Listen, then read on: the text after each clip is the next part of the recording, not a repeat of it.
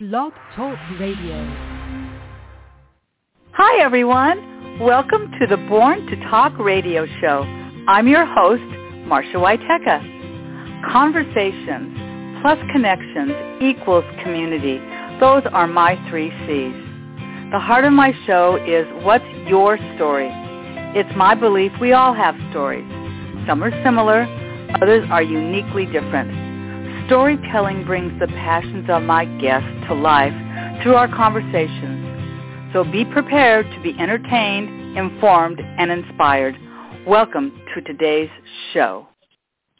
Well, hi everybody, and thanks for joining me again today on this beautiful day where spring has sprung, and we're all ready for that, aren't we?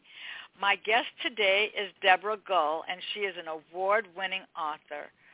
Her friends call her Debbie, and so will I. Welcome to the show, Debbie.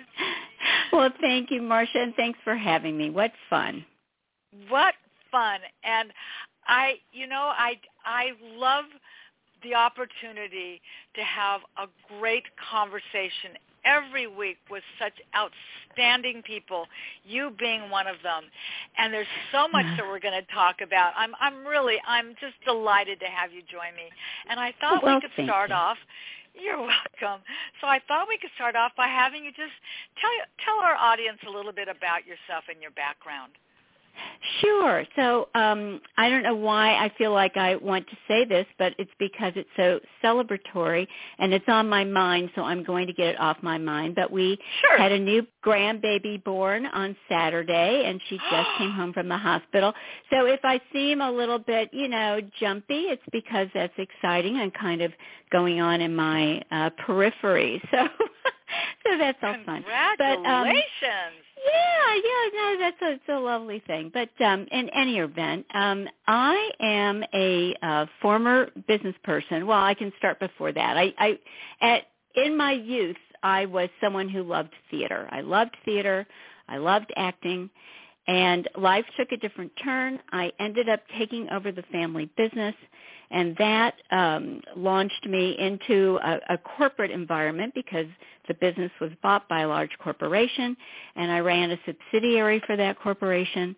And then about, oh gosh, uh, it's been a while, probably like 20 years ago, I decided I needed to get back into creativity. I really missed story. I missed acting and, you know, how would I accomplish kind of getting exposed again in that world? And so um, I started taking novel writing courses, uh, just thinking that maybe that could possibly be a substitute. I wasn't going to pound the pavement in LA or I didn't want to leave my husband every night to do community theater. So I started taking novel writing courses and I absolutely fell in love with it. I couldn't believe how exciting it was for me uh, to create imaginary people and commune with them and feel that emotional resonance. It felt just like acting. So um, that's what I've been doing. Where did how did I? I, I my daughter also thought about writing at one point, and she was also a theater major in college, and she's in construction now. But that's a side note. Where well, and take... how funny is that? Because I was in, I was a sub worked for a company that was a subcontractor in construction. So there you go. Apparently theater is really good for construction. That's what I'm learning here. Do you want to know why? As the mom of a kid like of that, it's just another platform of of um, performing, and by performing I mean thinking, speaking, being on a stage, and being creative, and yet having that other mindset of logic and construction. It's it's an interesting combination in the brain. Yeah. And I, I think yeah. that's that's really interesting. I wanted to ask you, so you mentioned that you took novel writing courses. Did you do that in a, at a university? Did you do it online? How did, where did you I, do that? Well, I you know it was a combination of things. I took courses at UCI, um, you know. University of California in Irvine. Um, I found uh, a mentor, a couple of mentors from that experience, and so I joined writing groups and continued to work uh, with a couple of mentors. And um, I've been in writing groups, you know, for at least 20 years. Uh, also, you know, for for anybody that wants to write. Also, attending writing conferences is a phenomenal way to learn a lot about writing. There's great courses and workshops in that environment. Mm. So I've just kind of continually done, um, you know, both university courses and courses online or wherever I could get them. Nice. Well, you've written two books, um, and we're going to be talking about those books. The Dream Stitcher was released in 2018, and most Right. recently, Synchronicities on the Avenue of the Saints was this this past year. And in thinking about the word dream, and you kind of referred to this just a little bit, but I thought maybe you could expand on this a little bit. Did you always have a dream of being an author? You know, I I didn't when I was young. I I had a dream of being an actor and I saw myself as an actor and I loved plays dearly um as long you know from from a very young age and my mother had been uh an actor back in the day uh, she had been in a repertory company up in New York for a very short period of time. In fact, my grandfather, or at least the story goes that my grandfather went to New York and dragged her by the hair back to St. Louis. Mm-hmm. No daughter of mine is going to be an actor. So um, I grew up with with a mother who had this desire uh for I think for her children to be actors. So she was always putting on a play and I was always in them. And when I wasn't in a play, I was reading plays and I loved learning dialogue. And so I think I just had a feel for story and a and a feel for dialogue. So that was really my dream. But Mhm. um you know, t- life takes a different turn. And because I couldn't, I didn't pursue that, I couldn't pursue that, but I could pursue creativity in, in you know, some later years, I, it just did not feel right for me or there wasn't a right avenue for me to pursue acting. It seemed kind of, at that point, it was, it was a silly pursuit for me. So hmm. when I started to write, and realized, oh my God, it's the same thing. I am emoting with these imaginary people and I'm feeling what they feel. And all I had to do, the only difference was to take that emotion and stick it on the page.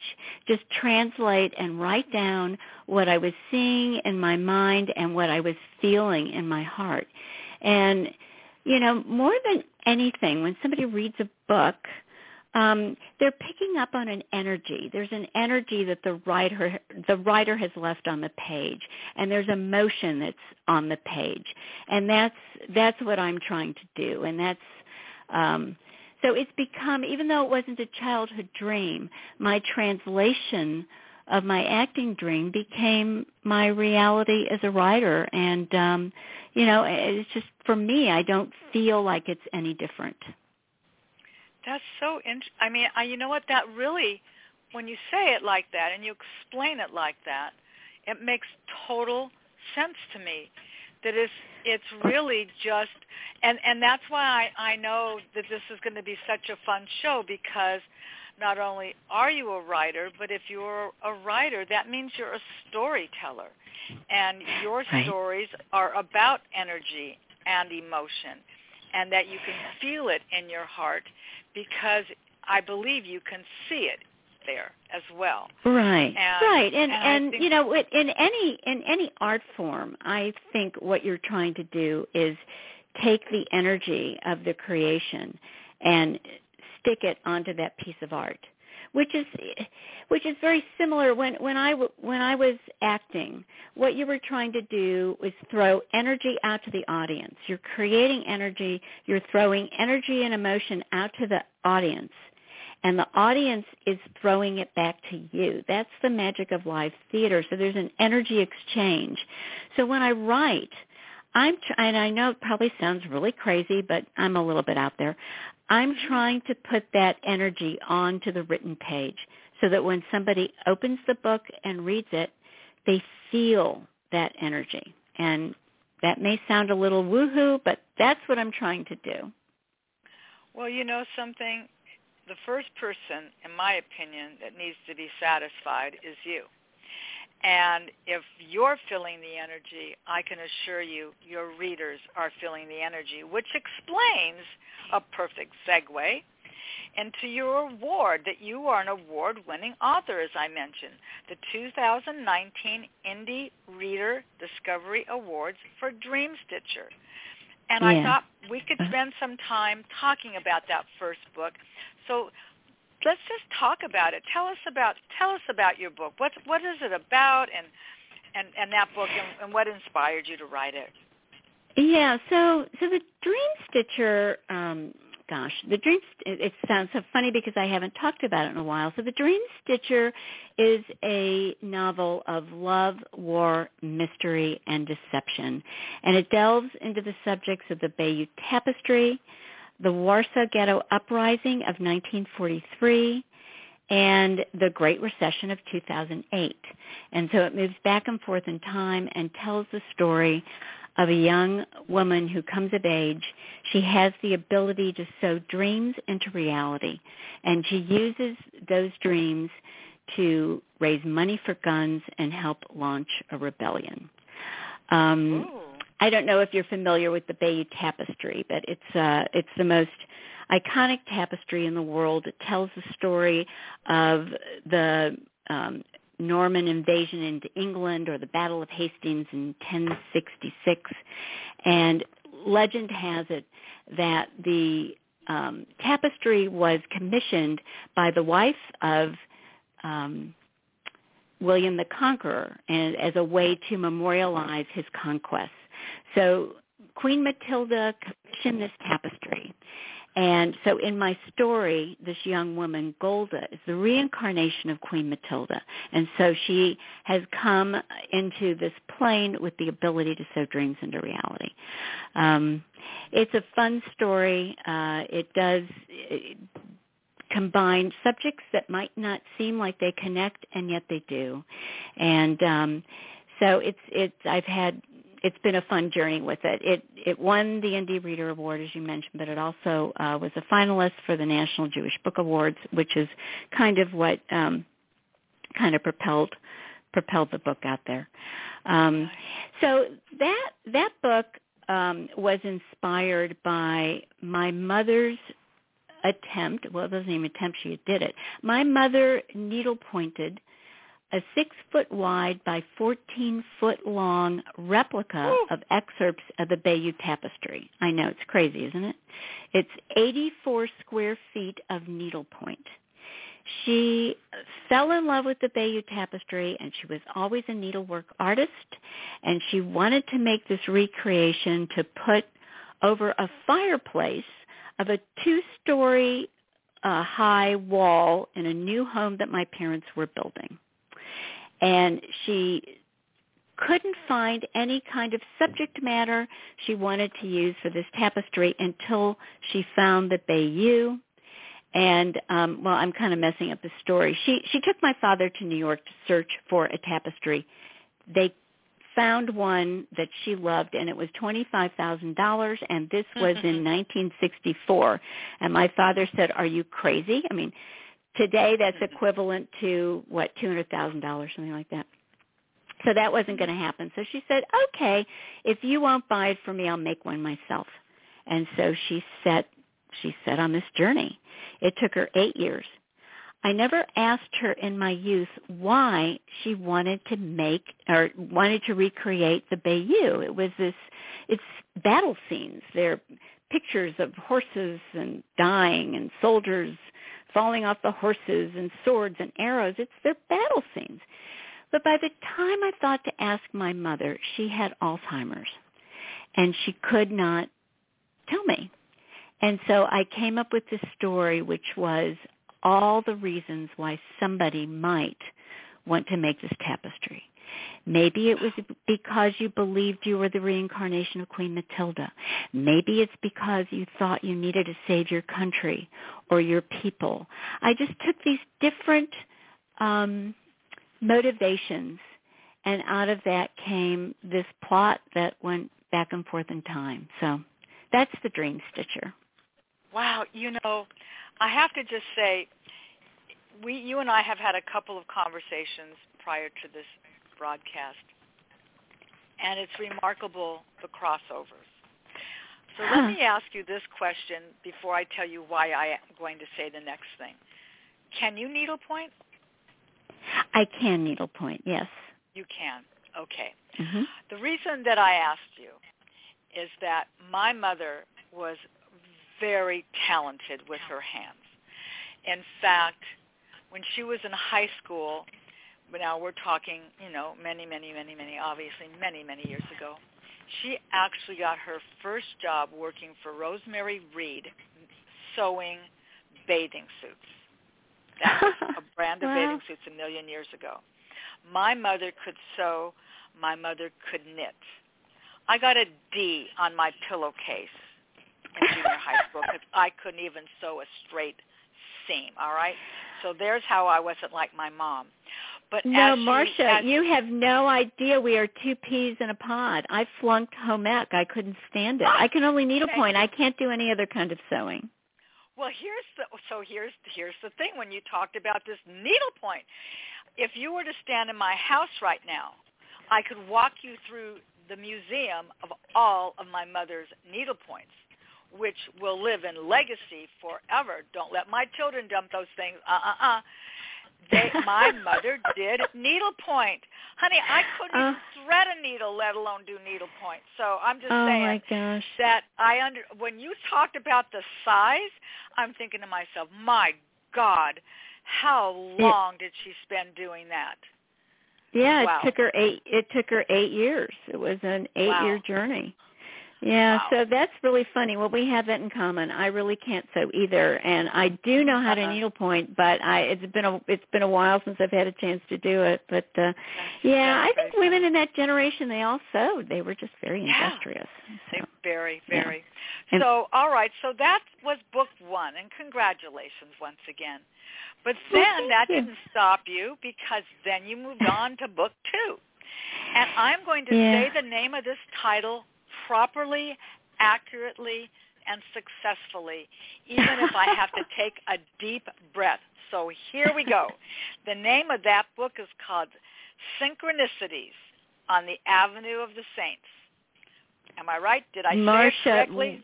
Excellent. That was excellent. oh my God, I love that word. Oh my goodness, I, I, you know, I write a word of the day every day um, on um, Facebook, and I, I'm going to have to look and see if I've ever used that word, let alone know how to really spell it. Okay, Well, so yeah. So for a lot of people, they're they're hearing that word for the first time, and and trust me, I had many conversations with my editor about this word, and they, you know, she urged me, please don't use that title. No one will ever get this right. Don't use that title. But you know, I just it's the name of the book. It's just the way it there is. you go. Um, That's right. So, yeah. what inspired you to write this book?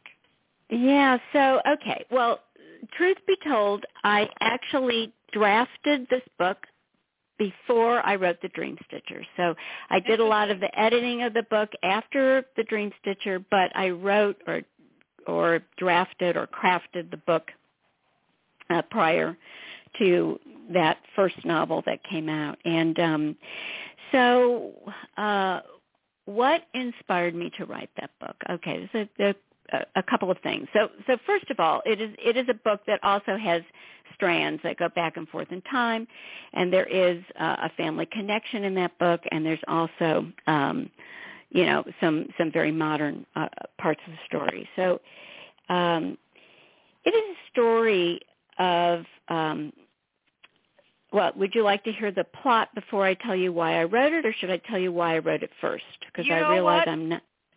That's all right. I I am Okay. good with however whichever order you'd like to whichever way it comes out. Whichever way it comes out. Okay. So uh, it's it's a story of a young physicist who's coming of age and on the brink of discovery, and he's been on a drug most of his life. Uh, that was developed by his mother, who runs a pharmaceutical company, and she develops a drug for him to control his bipolar disorder because there was no Mm. drug that worked for children when he first goes on this. So when the story takes place, he's been on this drug for quite a long time, and he meets uh, through a mutual friend a shaman who tells him that there's disastrous effects that are going to come to light for this drug and he's in big trouble. But he also asks this young physicist if he will help him uh, look into or investigate a, a drug that is being um, distributed by a company that's trying to buy his mother's pharmaceutical company. And would he help him make some connections there because he thinks that the drug is tainted? And so um, our young protagonist Noah has already two issues that he has to deal with: his own drug and trying to help this shaman. And at the same time, his dying grandmother tells him that there is a ghost hovering who wants um, to have a the, it, well the grandmother tells him about a crime that was committed on the night of a pogrom in Russia in 1918. So this ghost has come forward in time uh, to try to get retribution for this crime that the family was has committed and she tells Noah that it's his job to right the wrong. So all of these things can converge and uh that uh, propels the plot forward for synchronicities on the Avenue of the Saints. Um, it is a story that has a lot of physics, um, concerns the subjects of mental illness, and uh, African indigenous beliefs, uh, all kind of rolled into one. So, what propelled me to write this crazy story? One might ask. Um, so I I was dealing with um, it's a very dark uh, time in in my life trying to help a family member who had bipolar disorder. There's bipolar disorder runs uh, through my family, um, and uh, in this case, this um, family member was having a very difficult time. And I was at my wit's end uh, to try to help him. Uh, conventional drugs and therapy did not seem to um, take and so I read an alternative medicine book, and in that book was um, just a couple of paragraphs about an African shaman whose name is Dr. Malidoma Somé. And Dr. Somé took an 18-year-old bipolar patient to live with his tribe in Africa because the beliefs of his tribe, which is the Dagara tribe in Burkina Faso, they believe that anyone with a mental illness is actually a they're a gateway to the spirit world. They are people that are trying to bring the messages through to us, but we don't understand those messages. So instead of looking at someone with mental illness as somebody that should be reviled and kept a, apart from society, they looked they look at those people as somebody who should be revered and someone we can learn from. So I was very moved by that story. Um, Doctor, the the young gentleman that he took to live with him in Africa came back to the United States because he had seen himself differently. He came back and felt whole, and he graduated from medical school at Harvard. So wow. I just found all of all of that fascinating, and that led me on a journey to. I read uh, Dr. Somé's works. He's written a couple of books that are fantastic, and one of them is called "Of Water and the Spirit," and you know it's about African indigenous belief. And then I found that Dr. Somé would actually be leading uh, a weekend workshop about three hours north of me in Santa Barbara, and it was just coincidence. It was a synchronicity that he would be so close at the time I actually, you know, happened to look online. So I uh, went to Santa Barbara. I spent a weekend with him, uh, learning more uh, of, of his beliefs. And that led to me spending a week with him and 12 of his shamans in the making. These were all um, people of various ages and backgrounds who felt that they had a shaman in them that was going to be born. And so I was allowed to spend a week with them in the Oregon woods and I learned um, indigenous ritual and uh, steeped myself more in those beliefs and precepts. And all of that led to the writing of this book, Synchronicities on the Avenue of the Saints. Wow. I think that this would be a really good point to get some definitions because not everybody knows what how they would define what a shaman is. And I think this would be a great place for you to tell us what a shaman is for those that don't know.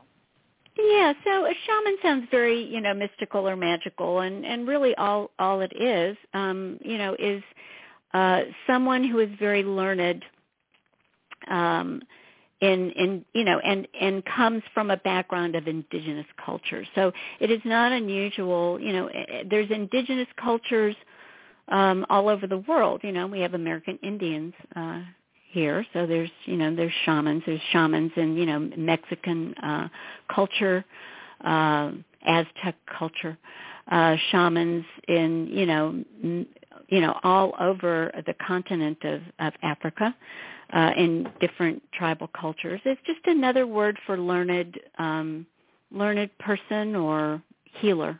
So that's that's a shaman. Now, in the case of Dr. Malidoma Somé, who was a shaman, he was also a a a doctor who had two doctorates. He had a doctorate from Brandeis University and one from the Sorbonne. So he was a very learned man. But um, in his uh, he's an elder of his tribe and uh, so he would be referred to as a shaman. But it, it's you know it's not mystical. It's just um, it's just what we would call a learned man, you know, from from that culture. If that if that makes sense. It does, and I guess I guess just to follow that up, just really briefly, does a shaman identify? First of all, are men only shamans, or can women be shamans? Um, I am sure that women are shamans. Yes, there are women that are shamans. Mm-hmm. So I guess in following up with that is that is that something you self-identify or is that something that someone says? No, no, no. I. Mm-hmm. I am not a shaman. No, I'm not a no, shaman. No, no, I, I would never. You. Oh, I'm sorry. I didn't mean you personally. Go ahead. I just meant when someone oh, is can a someone? shaman. Yes. Yes. When someone is yes. considered a shaman, are they identifying themselves or has somebody identified them? I, you know what? I, my guess is, Marcia, that it's both. There are okay. people like some of the people that showed up that wanted to learn. I think they self-identified as mm-hmm. that and wanted to become fully fledged shamans because they self-identified that way.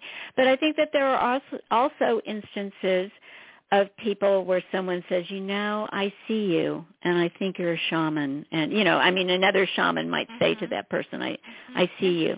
And, and that they might pursue that course of study as, as a result. But um, in no way do I, do I want people to think I'm, I'm not an expert in shamans. Oh, no. I just, you know, so. Oh, no.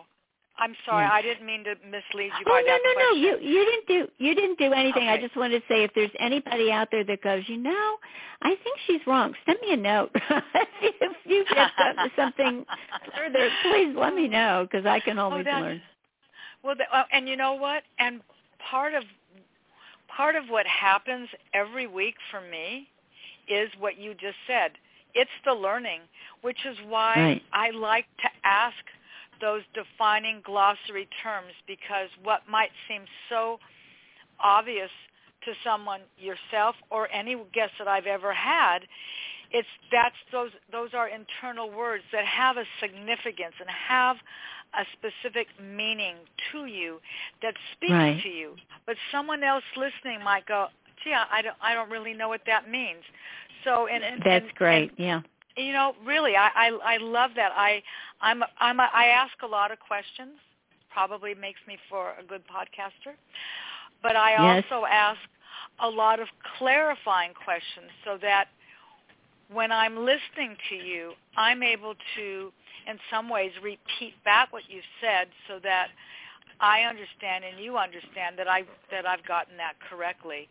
So with that in mind I thought it would be really kind of cool for you to define what you we talked about synchronicities, but I think it would be really great to know how how do you define the word synchronicity? Yeah, so um I you know when when I when I was researching the book and and um by the way, before uh or in the early stages of of crafting the novel, I did not realize that synchronicities was actually a study within physics. So, and I only mention that now because I, it, there was a lot of stuff for me to read about synchronicities. I mean, there's a lot of stuff to read, and so I read a definition at one point that I really that really stuck with me, and this is kind of the way I would describe it uh, succinctly. But synchronicity marks the points at which the personal and the transcendent come together in each of our lives. So what does that mean really? So maybe there's, you know, some coincidence co- coincidences that might happen to you in your day and you think, wow, isn't that interesting? So, for instance, there there was a little bit of that in our conversation just earlier where you know, we both discovered that we had mothers that needle pointed and that neither of us were very talented in sewing. Um, and and there were other things that we found in our backgrounds as we talked prior to today that was just kind of like, huh, isn't that interesting? So you start to wonder, you know, why did these two people come together? And here are the things they had in common. These were all synchronicities. So in your daily life, there are always synchronicities happening. Um, so for instance, let's say I'm looking, you know, I'll make up some stuff. I'm looking out the window and a bird uh, lands on a branch outside my window. And it's, you know, it's no big deal. You know, the bird is sitting there. I just happen to glance at it and uh, I, I move on with my day. And maybe an hour later, somebody sends me an email and says, you know, I am looking at the most beautiful bird that is right outside my window. Mm. And it's red and you're going, oh my God, I just saw that bird. And even though, you know, I am miles apart from where that mm. person might be. So that might be something that would be a synchronicity. It's something happens, two things that are a causal. They really have nothing to do with each other. There's no reason that they should line up. But you give it your own meaning and therefore you line it up and it's a synchronicity. Did, does that make sense what I just said? It, it, it does. And like I said, I once again I can relate to what you're saying. I remember when my mother was still alive, and hummingbirds would come in the backyard, and I would always think about my mom because she would say, you know, hummingbirds never stop. They they they don't stop. And I thought, hmm, that's interesting. I didn't know that. I thought they did. Years later, I mean, we're talking decades later, I have my own home. I have a beautiful fountain in my backyard. I have I I don't have um nectar hummingbird feeders because I have beautiful landscape that the hummingbirds love. But every time a hummingbird, and I've used the word in quotes, parks on a branch, on the fountain, on the telephone wire, wherever, I think, huh, that's my mom.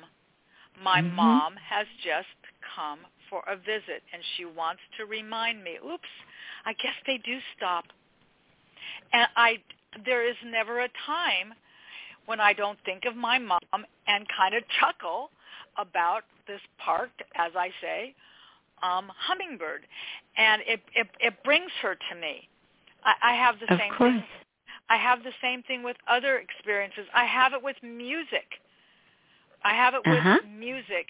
My son and I could be driving to the cemetery and Fleetwood Mac would come on and we would both look at each other and go, oh my God.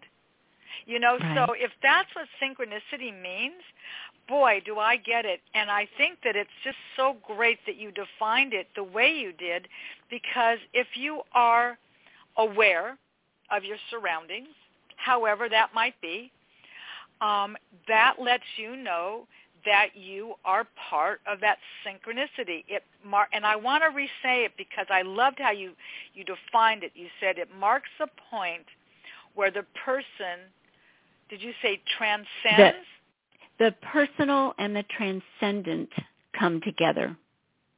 And the personal and the transcendent comes together. Right. And so um, it's it's your yeah whatever is personal to you. Yeah. Whatever yeah. is personal to you. Well, you're going to love this, Marcia, because this is so crazy to me in your description of the hummingbird and uh, your mother. So we we have a lot of coincidence going on. Uh, in the Dream Stitcher, one of the central uh, symbols and kind of the connector in time, but the, in the current time and the past was a hummingbird. okay, there you have it, ladies and gentlemen. There you have it. You two can play this game. It's not limited just to the two of us. But, you know, when you and I were talking prior to, to doing this show together, it was like, Marcia, please do not be concerned about whether or not we can fill an hour. We could probably fill two hours together because as we discover, and that is the beauty of doing what I do. This is what I say to people. Doing this show every week is like putting gas in my tank. It fills me up. I get something out of this. And when we connect with other humans on positivity, which is what we need today in the world, and we recognize with willingness that we are all related in some way. When I say conversations plus connections equals community, that isn't by accident. That's really true. And and I think that there's no doubt that you and I absolutely relate to this.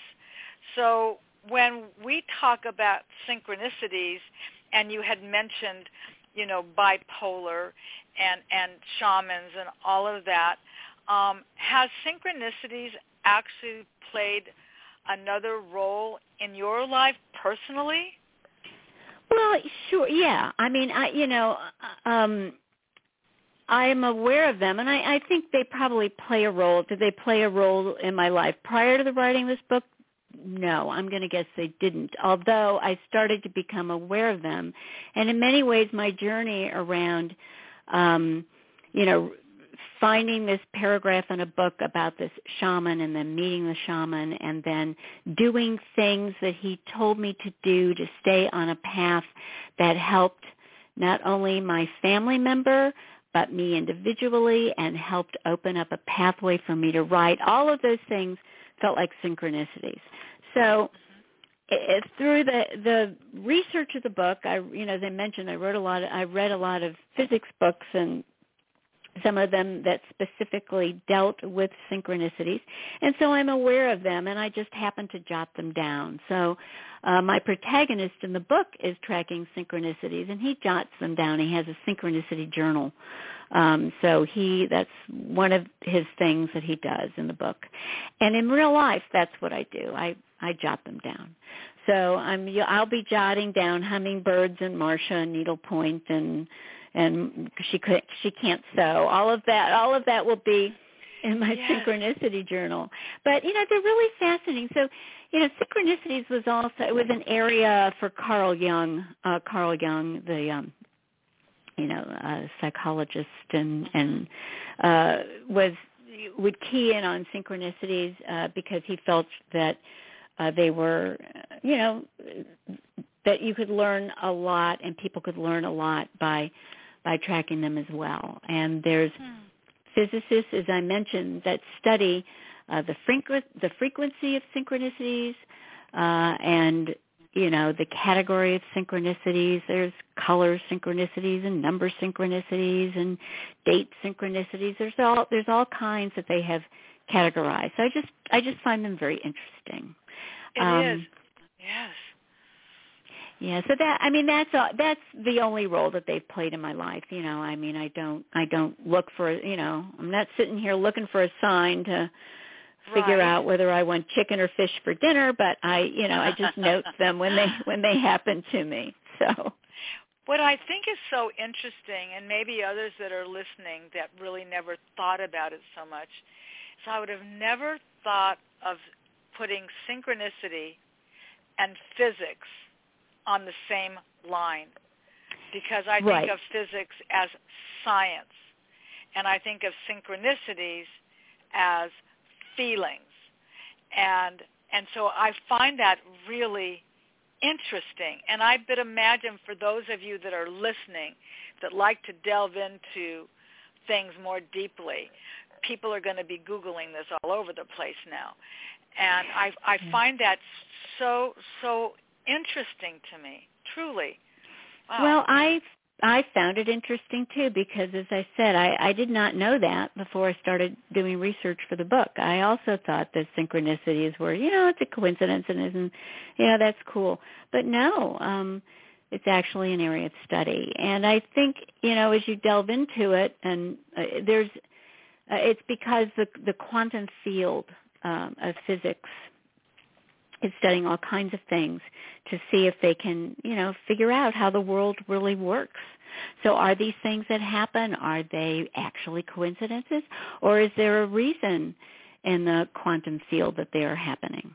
So that's kind of where the personal and the transcendent come together. There are things in our physical world that also seem like that couldn't possibly be. But I'm telling you there's more there's there's more crazy stuff that's real than not. So uh, and yeah. for whatever reasons, I'm just wired to kind of enjoy delving into those kinds of things. Let's define one more word here. Okay. And we, I think we all know what personal means, but let's define what you mean by transcendent. Ah, so uh, transcendent um, for me is, you know, well, I mean, transcendent kind of means, you know, it's it's it's close to God or spirit, you know, whatever you want to call it. Okay. Whether you call it God or you call it spirit, but uh, it's it's it's something bigger than ourselves. It's something we can't necessarily make sense of by ourselves. So we're looking for um, a much larger order, an implicate order uh, there, there must, you know, if there is an implicate order, whatever divined that, that's that's what transcendence is. Got it. Excellent. Did I help Thank or did I make it worse? no, no, no, no. Uh-uh. Um, no, you didn't make it worse. I'm curious, you know, um, so you mentioned that you were in a in a very very successful um, family business, and I know you went to the University of Washington and St. Louis. And um, did you? How do you think your business background sort of prepared you to write this story? Yeah. Well, the the protagonist there's two protagonists in this story. The main one is Noah, the physicist, but his mother, Sally, is a businesswoman and uh, she runs her own company that she and, and is looking at possibly selling it to this corporation, the corporation I mentioned that's kind of nefarious. And um, so I think my own business experiences um, certainly helped in that regard and probably, you know, in some small way. I mean, Sally is not me. She's not me. She's not much like me, I don't think. Um, but she was probably like me you know, back in the day when when I was doing that. So some of me wound up in the book, I'm sure, uh, but it certainly informed it informed uh, her character. Uh, so I think my business background, uh, you know, helped me in that way. But you know, also just um, I don't know, in a in a way, the discipline that I had to have to run a large company and and being used to the fact that things would be very messy until you uh, figured out how to get out of the mess. You know, there's always that in in uh, in large corporate experience, and so I think all of that prepares you to. Um, number one, I was happy to sit in a room by myself after that experience. It was too many people, so so that prepared me. And then I didn't mind uh, sitting eh, for a very long time until I could make my messy story into something that made sense. So I don't know. I mean, maybe maybe that was partly my business discipline that helped me, or maybe mm-hmm. that's just you know who I wound up being. I'm not sure. It's interesting because you mentioned journaling, and I suspect that that's probably something do that you that you do. Do are you are you somebody that does journal a lot? Well, yeah, I mean, I think I think most writers do journal, you know, even if it's just a few minutes a day, just just to kind of uh clear the cobwebs and see, you know, what's what's going on in your world and kind of settle Right. down. It's a form of it's a form of meditation in a way to journal and and get that stuff out of your system before you're Mhm. sitting down to write. out of your head onto the paper. It's Right. true. I, I would agree. Um, that's that's just, you, you've you've lived a very interesting life, and um, I think that your family stories probably play a role in the themes in this book, right? Yeah, so um yeah, so this is the well, one of my motivations or one of the things I I uh wanted to do in the writing of this book. So I mentioned in the Dream Stitcher that was kind of my mother's story was, you know, why why did she write or why did she needlepoint that tapestry? In this book, I was grappling um with a mystery that I've always wondered about in my life. So when my father was five, he um was living in a little in the shtetl in Russia, little tiny village, Yampala, Yampala, Russia. And um there was a pogrom. The Cossacks came in and they killed all of the male Jews in the village and the only male Jew to survive the village was my father. And he survived because my mother my I'm sorry, my grandmother hid him in the house of a crazy woman. And she felt that the Cossacks wouldn't go into the house of the crazy woman because everyone knew this woman was crazy and she put a hex on them. And my grandmother was right. So my father survived this pogrom. And I always wondered who this woman was. Who was she? I never knew her name. I've never known anything about her. She was always this mystery. And so I wanted to explore who this woman was, and she became a character in Synchronicities on the Avenue of the Saints. She's the character of Hadassah, um, this ghost from 1918 who comes forward in time. And it gave me a chance to just explore perhaps what that woman might have been like. And in a way, at least mystically, it was a way for me to thank her. It was a way for me to say, I remember you and I thank you and I honor you for what you did for me. Wow. Wow. That is that's a remarkable story and it's particularly timely right now with Passover coming up at the end of the week. Um yeah. That's interesting. Well, so yeah, so it it was a release for me. You know, again, I Mhm. didn't I'm, I'll never learn who she was, but I'm just hoping I'm hoping she gets Yeah. the message. And you know, when you write, it's such a crazy process of writing, but you you start to create these characters and then the characters visit you. They you know, they wake me up in the middle of the night or they um would be in my writing space as I would be writing and Hadassah was this very strong character for me. And so I'd have these conversations where she would tell me how she wanted her story told. And I would get to tell her how I thanked her for for having saved my father. And it was just a it was just a huge uh release for me. So there was a lot uh of release in the writing of this book, both um not only just the creation of Hadassah, but the the the letting go of uh, knowing that my family member who had mental illness would be fine, and it was a letting go on my part to say, you know what, you're not in charge. The universe is. This person will be fine, and here's your opportunity to let that go and help some other people that might be dealing with that issue as well. that's really great. So that that leads me to say that that is, you know, one of the things that uh, was motivating for me in the writing of the book. I, f- I feel that people, the family members that are dealing with mental illness, mental illness might be happening to an individual, but it becomes a family disease.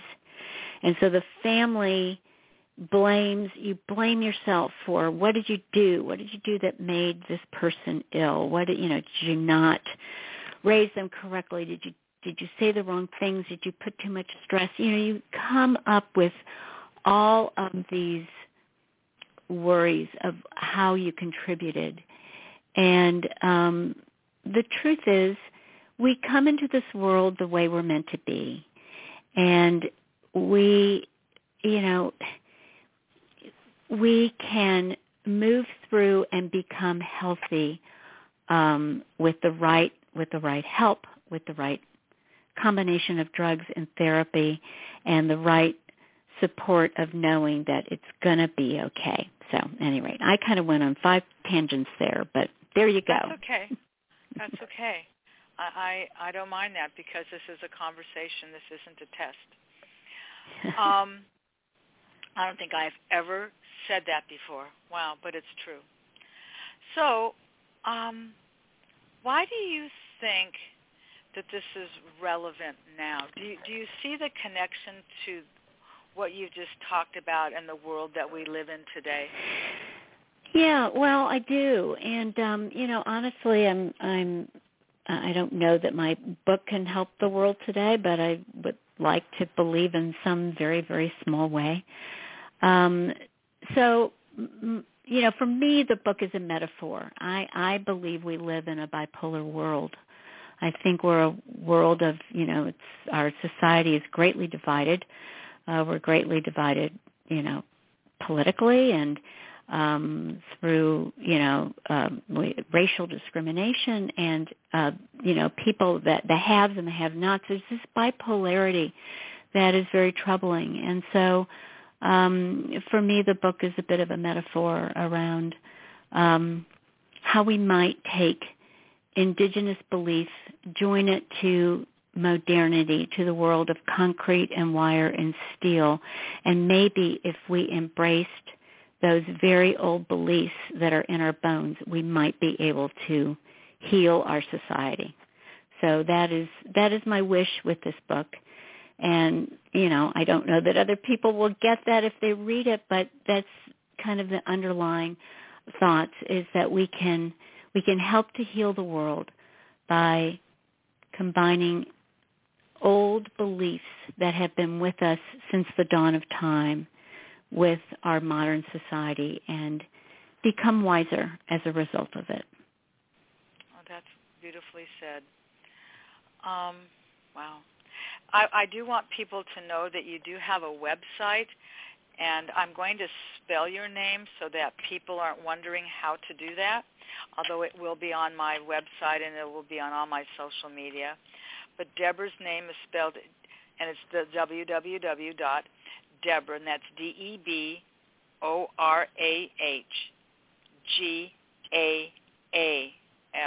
dot com.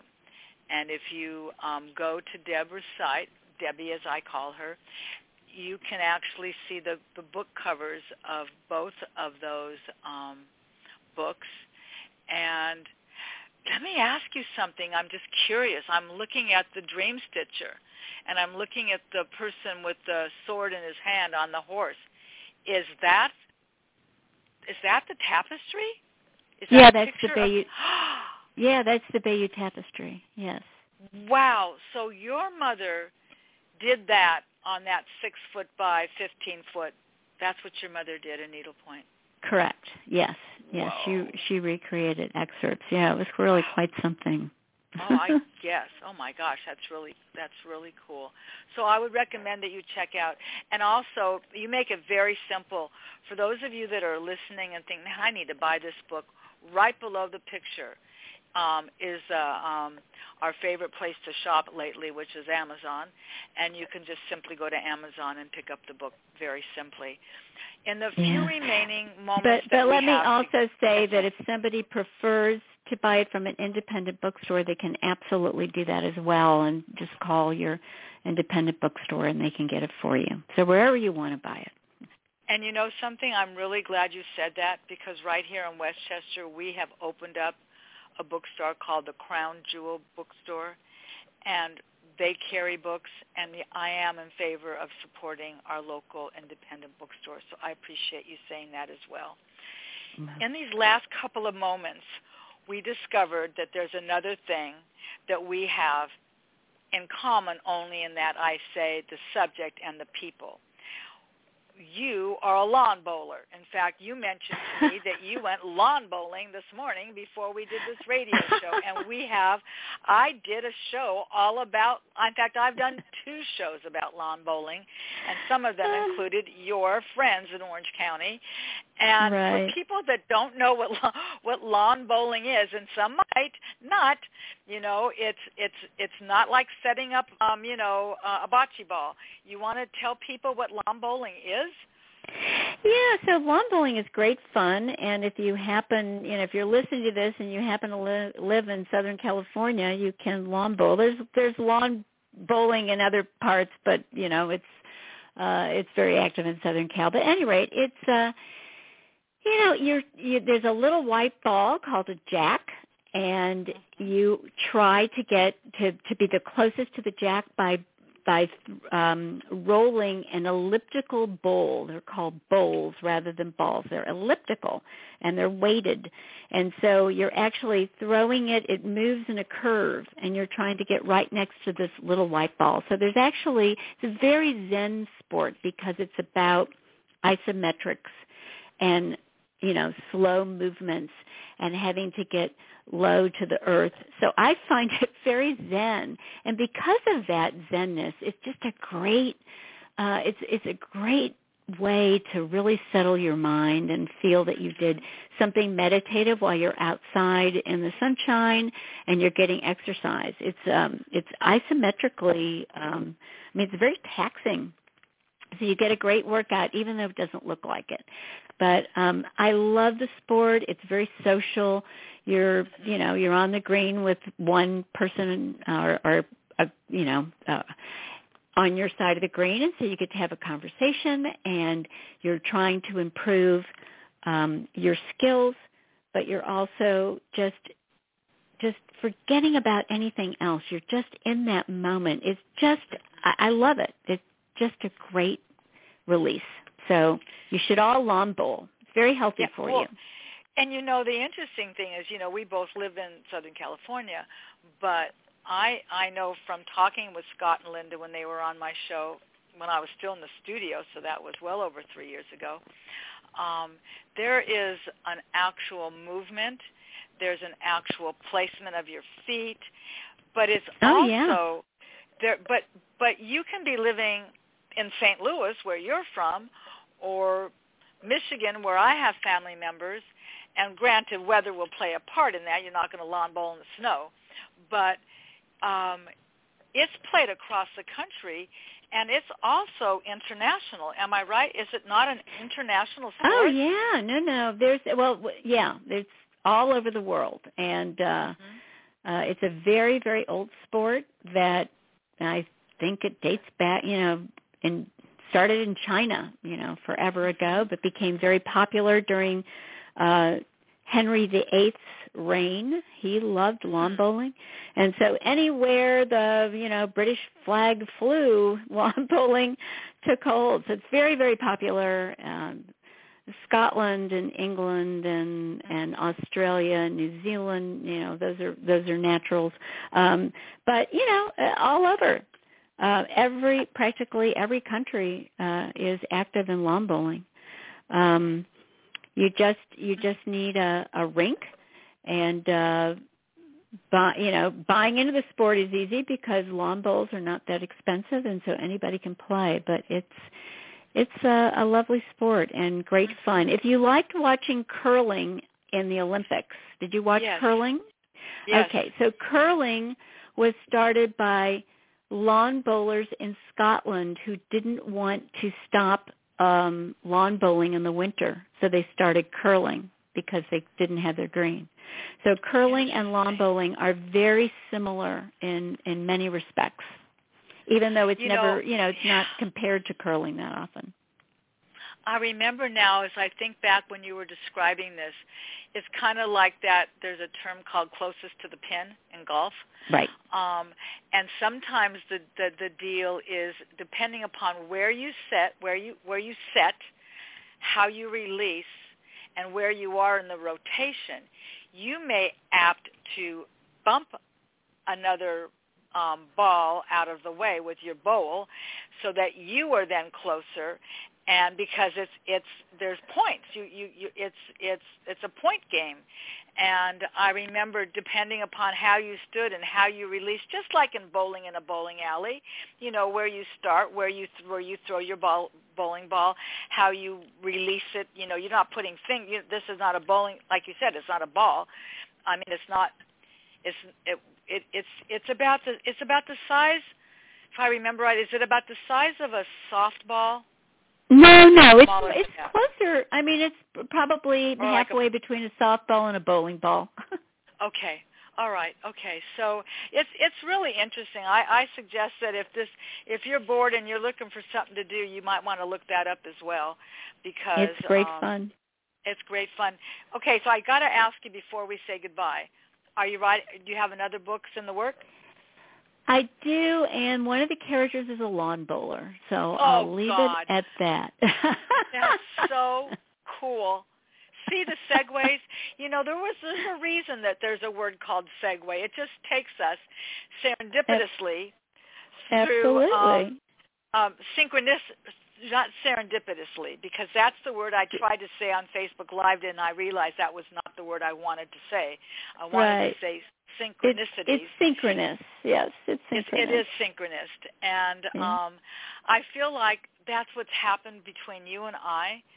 Um, as you Okay. said, you, there really are no coincidence, and um, I just think that this hour flew, and I knew that it would, and it Yeah. just it's been as you use the word dream. This has been a dream as well to just share this time with you, Debbie, and to Oh, let our listeners know where your passions lie and what's important to you. And I just I just want to thank you so very very much for for joining me today.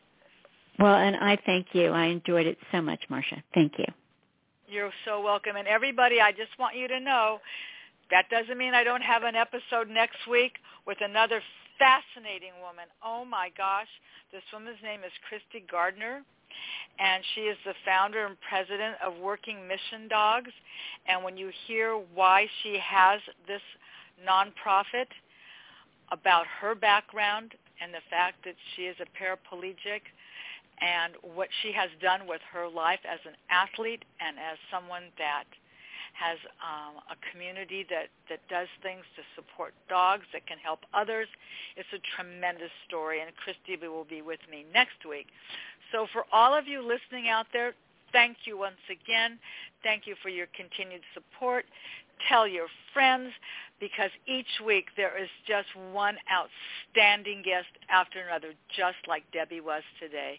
Thank you so much again, Debbie, for joining me. Thank you. Okay, everybody, have a great week. Bye for now.